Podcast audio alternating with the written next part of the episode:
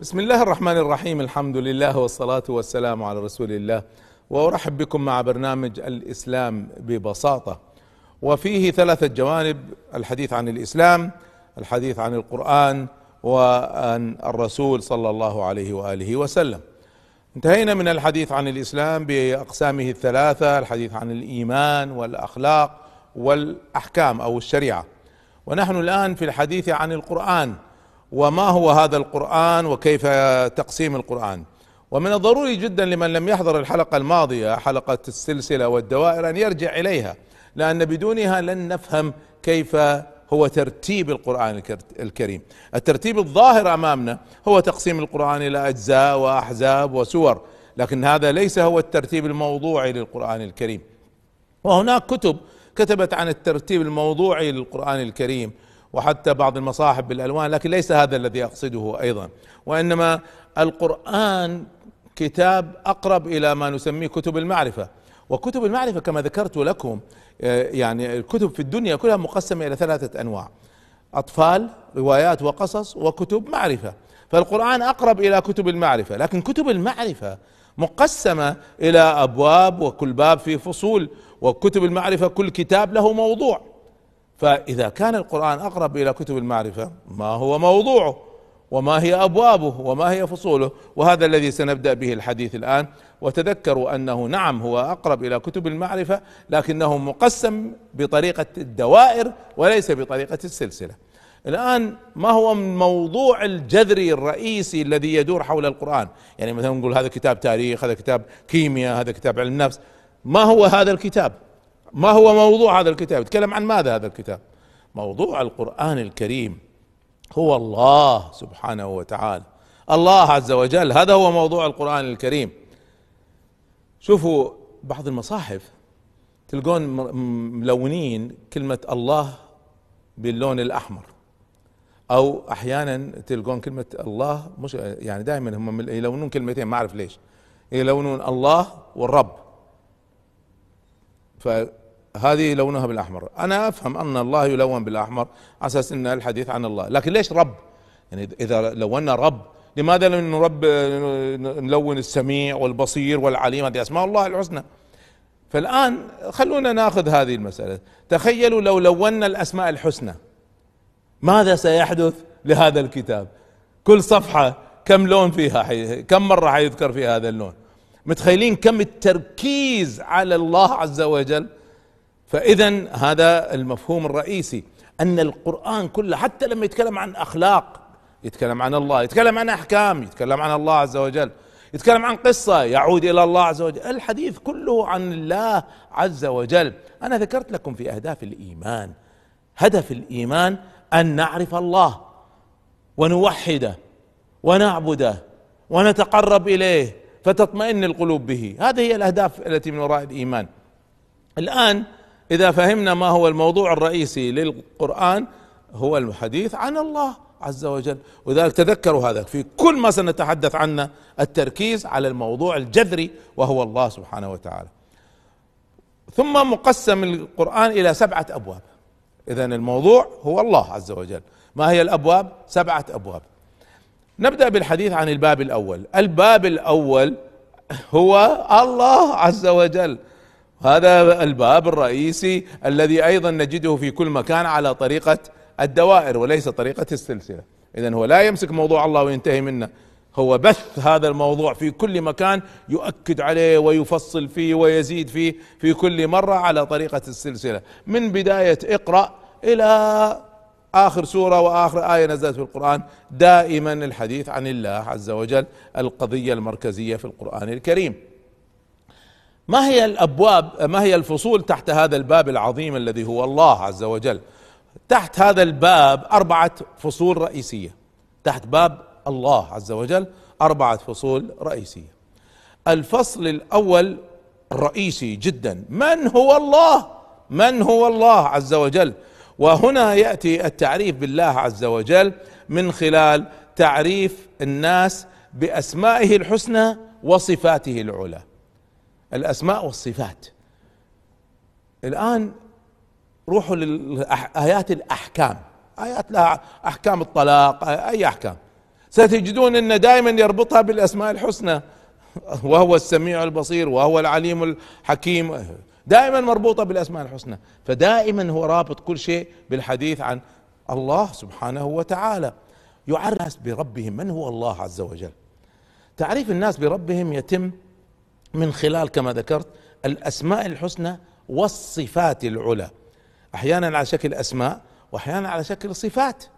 الله سبحانه وتعالى مثلا يقول ويمكرون ويمكر الله والله خير الماكرين. هذه صفة.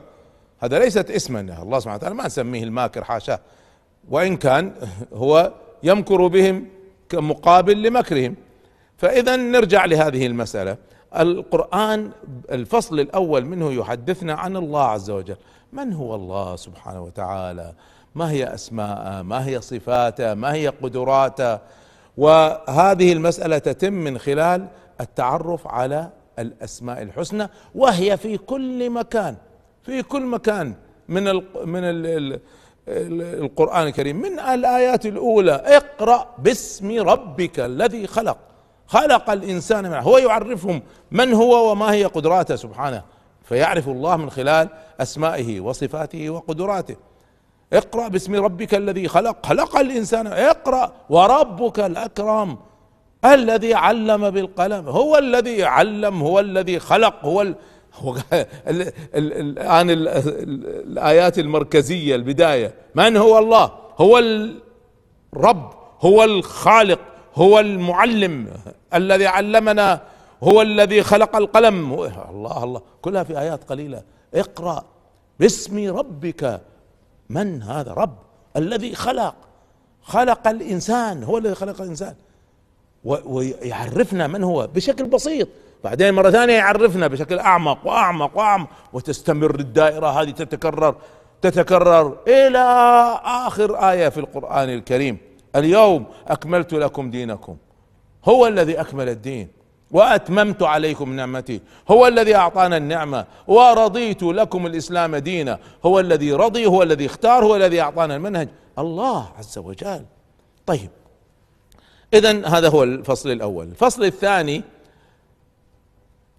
آثار قدرة الله وأسمائه الحسنى. الآثار لهذا الإيمان. هذه الآثار باختصار خلونا نفهمها من جانب عقائدي كما درسونا أساتذتنا الكرام. والكلام هذا مفصل في كتابي الأول أول كتاب أصدرته مختصر العقيدة الإسلامية هذا كلام سنة 76 وأشرف عليه شيخي العظيم رحمه الله عمر الأشقر واعتمده. أن أي اسم من الأسماء الحسنى فيه ثلاث معاني. هذه آثار الأسماء الحسنى. الأمر الأول أنه اسم اسم يعني ممكن نناديه به. الأمر الثاني أن الاسم له معنى. ما عدا الاسم الأعظم الاسم الأعظم عشان الناس تلف وتدور وتدرسها كذا الاسم الأعظم هو الله. هذا هو الاسم الأعظم. بعض الناس قالوا اسم مركب الله لا إله إلا هو الحنان المنان الكذا هذه كلها ما عليها دليل. الدليل دلة تشير إلى أن الاسم الأعظم الذي ترجع له كل الأسماء الحسنى وكل الصفات هو الله. الآن كل الأسماء لها معاني. هل الله له معنى هذا الاسم؟ هل له معنى؟ بعض العلماء قالوا نعم معناه الإله الواحد. بس أيضا هذه مسألة مختلف عليها. لكن هو اسمه الله.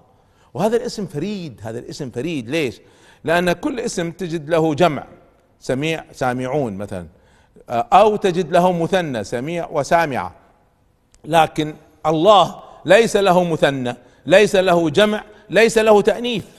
كلمة فريدة ليس لها جمع ولا مثنى ولا تأنيث. عجيب هذا الاسم. فهذا اسم الله الأعظم. الآن بقية الأسماء كل اسم له معنى. سميع يسمع بصير يبصر. فإذا كل الأسماء لها معاني. والأمر الآخر في قضية الأسماء الحسنى أن هي اسم وله معنى ولها آثار حقيقية هذه المعاني. يعني مثلا ممكن واحد اسمه كريم. طبعا كلمة كريم معروف معناها الكرم. لكن ممكن يكون واحد اسمه كريم وهو بخيل. إلا الله سبحانه وتعالى. لما لما نقول عنه الكريم اسمه الكريم. معناها أنه ذو كرم و آثارها أنه يتكرم على عباده. إذا تذكروا ثلاثة أشياء. أن كل اسم اسم له معنى وله آثار في أرض الواقع. وعلى فكرة أحسن طريقة نعرف فيها معاني الأسماء الحسنى. يعني في شروحات الأسماء الحسنى قديمة وحديثة وفي ألبومات أنا لي ألبوم اسمه الأسماء الحسنى شرح الأسماء الحسنى باسم اسم اسم بالتفصيل. لكن من الطرق الفعالة لمعرفة الأسماء الحسنى طريقة لطيفة جربوها. كل آية تختم بأسماء حسنى تأملوا فيها. أي آية تختم بأسماء حسنى سواء اسم أو اسمين تأملوا في هذه الاسمين. تأملوا فيها علاقه الاسم بالآية. يعني الله سبحانه وتعالى لما يقول وهو السميع هو قاعد ينبه أن هذه الآية مرتبطة باسم الله السميع وأن الله يسمع والبصير يبصر والعليم يعلم فلما يقول الشهيد غير لما يقول العليم غير لما يقول السميع. اذا عشان نفهم آثار الأسماء الحسنى عملية جدا بسيطة. خلينا نرجع بالعكس. يعني آه، آه، خذوا الآية وابدأوا بنهايتها بالأسماء الحسنى. خذوا المثال من الآية. هذا مثال على أن الله سميع مثال على أن الله بصير على الله عليم حكيم. تأملوا بهذه الطريقة. صدقوني ستجدوا للقرآن اللذة مختلفة وستجدوا معاني تتدفق عليكم في فهم الأسماء. والله يعني لو كنت أعرف هذه الطريقة قبل أن آه، أعمل شرح الأسماء الحسنى في ألبوم ما عملتها بهذا الألبوم وإنما كنت عملتها بطريقة ثانية. وهناك طرق أخرى أحدثكم عنها إن شاء الله في الحلقة القادمة وسأحدثكم أيضا في الحلقة القادمة عن فصلين آخرين ما زلنا تحت الباب الأول الله عز وجل. اذا الفصل الأول في هذا الباب باب الله من هو الله؟ والفصل الثاني آثار أسماء الله الحسنى. الفصل الثالث والرابع ومزيد من هذه المعاني في الحلقة القادمة بإذن الله. استودعكم الله والسلام عليكم ورحمة الله.